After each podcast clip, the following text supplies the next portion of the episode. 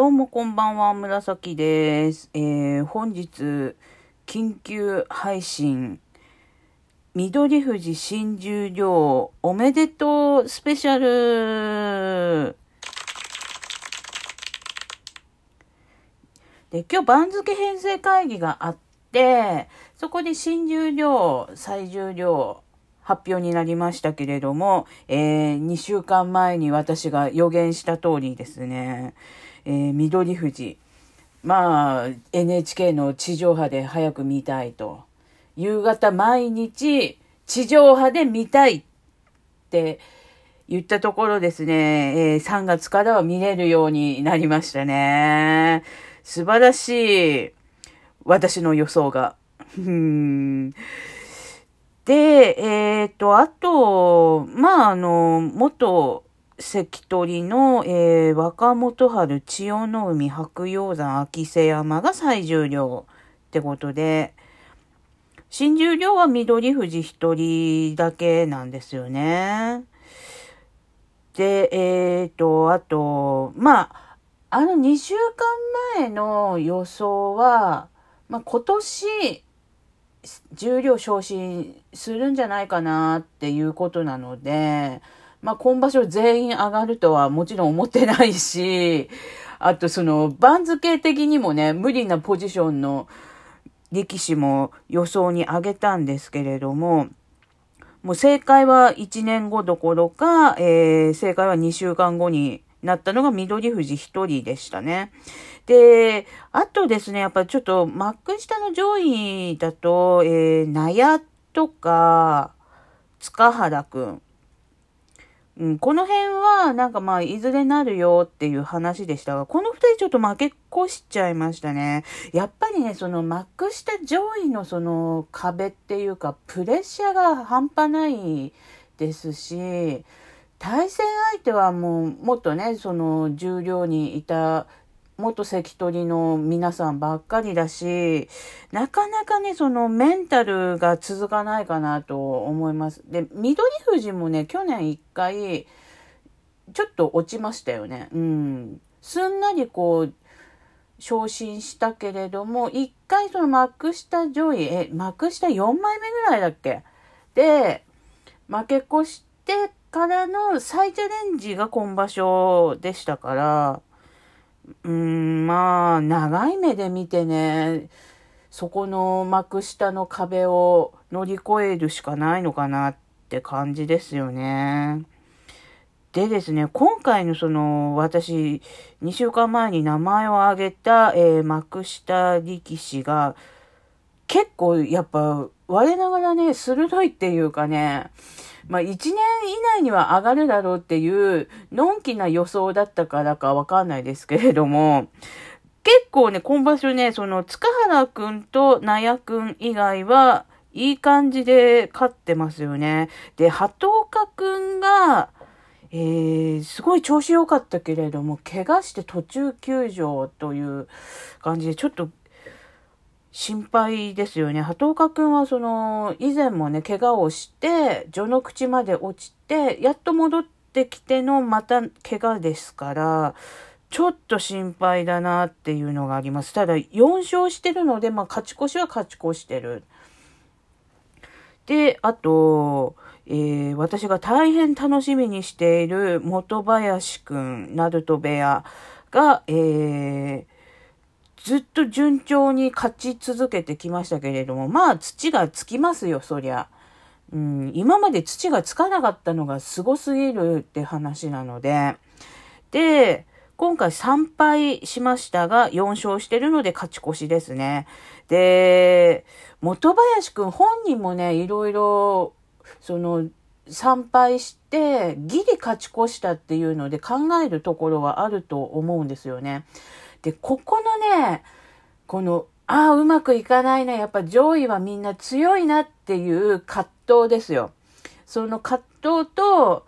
今まで通りじゃいかないからっていう戦略立ててくるのと、あと、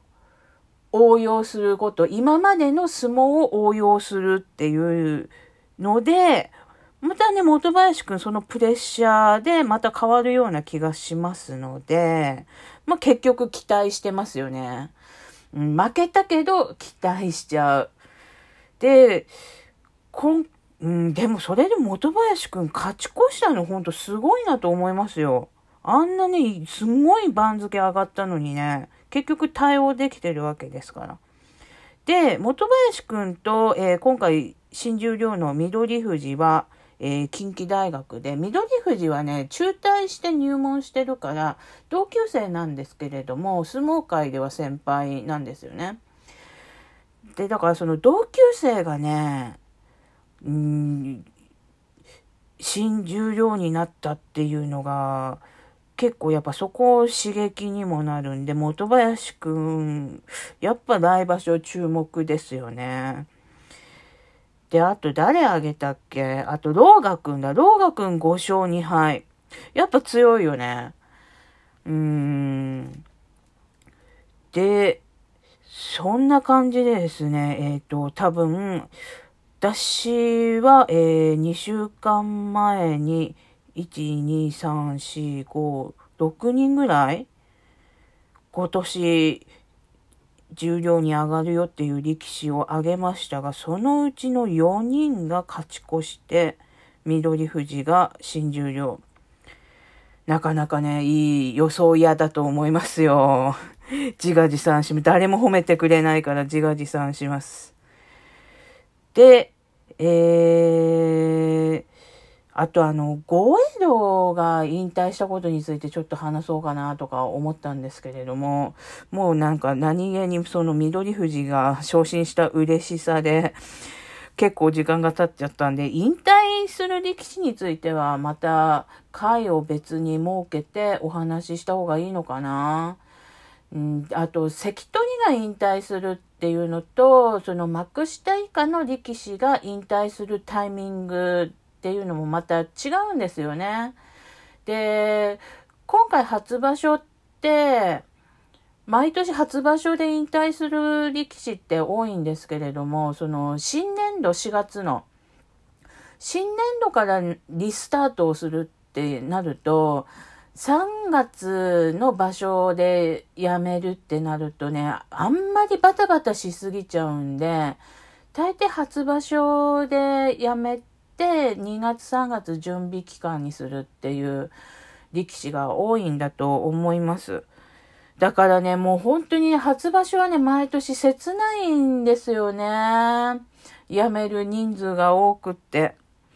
あまだやってほしいなって思うんですけど、皆さんやっぱ引退するタイミングっていうのがあって、その、